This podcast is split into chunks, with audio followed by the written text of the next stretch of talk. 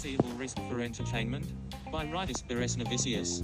On November 12, 2022, six people lost their lives after a mid-air collision during the Wings over Dallas Air Show in the US. Subsequently, footage of the two antique aircraft, a Boeing B-17 Flying Fortress and a Bell P-63 Kingcobra fighter, colliding was widely shared on social media, joining an archive of other shocking videos from air shows around the globe. And much like the aftermath of other aviation disasters, questions were raised about whether additional safety measures should be enforced during these events. The way air shows and in-air displays are organized has changed throughout the years, in part due to the lessons learned from past incidents. One of the most significant events was the Ramstein Air Show disaster in 1988, when three Frecce Tricolori, the aerobatic team of the Italian Air Force collided, resulting in the loss of 70 lives, including the three pilots who were on board the Aermacchi MB339A jets. Recommendations following airshow disasters.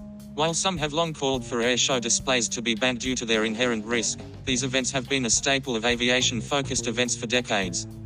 Still, following an inadvertent loss of life, changes were made to at least minimize the risks for everyone attending air shows. Still, following an inadvertent loss of life, changes were made to at least minimize the risks for everyone attending air shows. The same Ramstein air show disaster resulted in air shows being banned in Germany for a brief period, for example, as additional safety measures were being considered.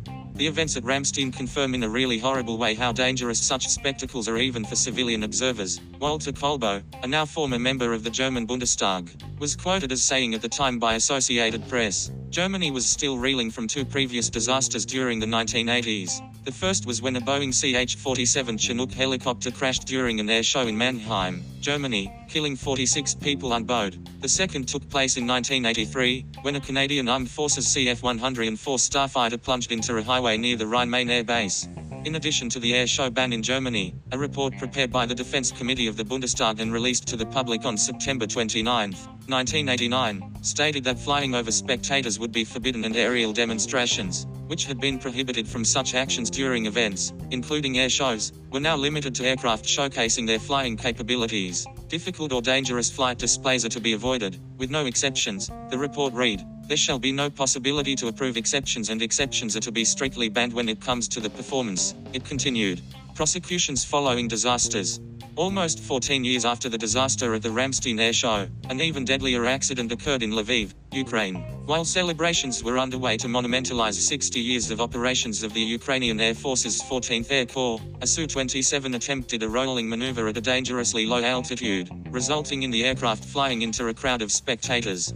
While the two pilots ejected, 70 people lost their lives in the tragic incident, which took place in July 2002. Later, the pair were blamed for the crash, as they failed to respect the flight plan and aerial maneuvers that were not on the program. The BBC cited Yevhen Marchuk, the head of the inquiry into the accident, as saying, Prosecutor General Sviatoslav Piskun added that negligence was the reason behind the largest single loss of life at an air show, as he believed that it was already possible to say that this was military negligence, a special category of crime. According to the New York Times, the two pilots who ejected from the out of control jet received 8 and 14 years in prison in June 2005. In April 2018, another pilot, Andy Hill, who was at the helm of a Hawker Hunter T7, went to court for his role in the Shoreham airshow crash. The accident happened on August 22, 2015, when the fighter jet hit a public road near the airport. The Air Accidents Investigation Branch, AAIB, which investigates civil aviation accidents and incidents within the United Kingdom, UK, and its territories, concluded that the crash, the aircraft was carrying out a maneuver involving both a pitching and rolling component, which commenced from a height lower than the pilot's authorized minimum for aerobatics, at an airspeed below his stated minimum, and proceeded with less than maximum thrust. This resulted in the aircraft achieving a height at the top of the maneuver less than the minimum required to complete it safely, at a speed that was slower than normal, continued the report, adding that while it was still possible to abort the attempted loop, it appeared the pilot did not recognize that the aircraft was too low to complete the downward half of the maneuver. Hill was acquitted in March 2019. The AAIB provided the United Kingdom's Civil Aviation Association, CAA, with a total of 33 safety recommendations between 2015 and 2017 to ensure proper maintenance of fighter jets. Safety at air shows, including a proper risk assessment, crowd and performance separation, and maneuver specifications, among other things to ensure safety at events going forward. The CAA, whose purpose is to minimize the risks associated with aviation, and our primary concern is the safety of the public, whether in the air or on the ground, introduced changes almost immediately, including a restriction on aerobatic performances, changing air show landscapes. Akin to the changes following the Ramstein Air Show, the CAA's adjustments to the way these events are organized have influenced the air show landscape within the UK. Not long after the Shoreham disaster, the Royal Air Force, RAF, S acrobatics team the Red Arrows cancelled their aerobatic performance, opting only for a flypast during that year's Dartmouth Royal Regatta, as the CAA was undertaking a comprehensive review of civilian air displays in the UK. It has been assessed that the required changes to display heights and positioning would have reduced the visual quality of the display for the public to an unacceptable level and therefore, with regret, the Red Arrows will not be conducting a full display at Dartmouth this year. A Red Arrows spokesperson was quoted as saying in August 2015, regarding the event, which was scheduled shortly after the accident at Shoreham. Notably, the Farnborough International Airshow in 2016 also had no aerobatic display from the Red Arrows, with the aerobatic team only performing a flypast in the following iterations of the event. Eventually, the organizers of the trade show announced that it would become a five day event, with the ground only being open to the public for a single day. We know that for many, a weekend spent at the Farnborough International Airshow was a highlight, but following the 2018 show it was clear this aspect of the show is not commercially viable in the long term, stated Gareth Rogers, the Chief Executive Officer CEO of Farnborough International in March 2019. Whether the recent Dallas mid-air collision will prompt any changes from the Federal Aviation Administration FAA remains to be seen. In a briefing with the media, the National Transportation Safety Board NTSB. Board member Michael Graham stated that while we must remember these were two aircraft manufactured in the 1940s and they are not required to have either a flight data recorder, FDR, or cockpit voice recorder, CVR, that is one of the things we will look at down the road, as a possible recommendation.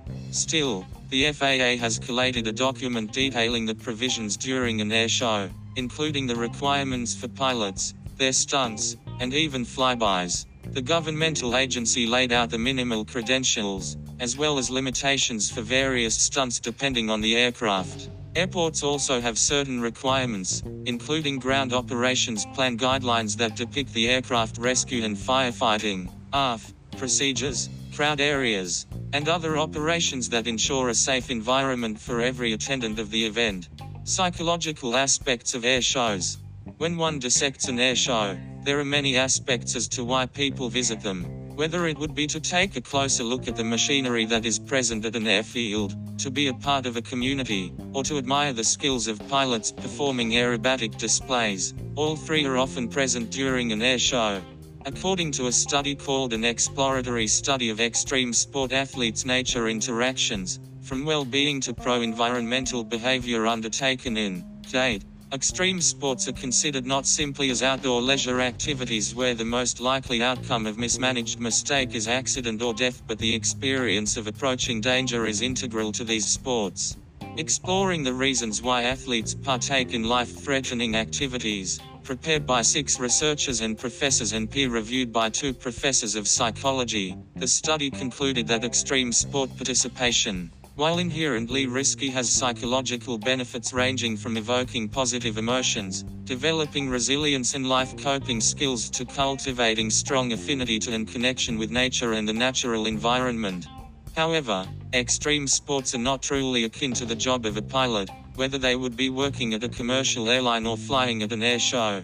Safety is paramount, as it still entails a certain amount of risk. One study prepared by Sarah Blythe Ballard from Johns Hopkins Bloomberg School of Public Health and Victor B. Osorio, who worked at the Naval Medical Research Unit 6, explored the public health data from air shows between 1993 and 2013, concluding that air show crashes were marked by a high risk of fatal outcomes to pilots in aerobatic performances but rare mass casualties. No time trend was observed throughout the data period, Yet airshow performers accounted for 59% of airshow related crashes during the studied period.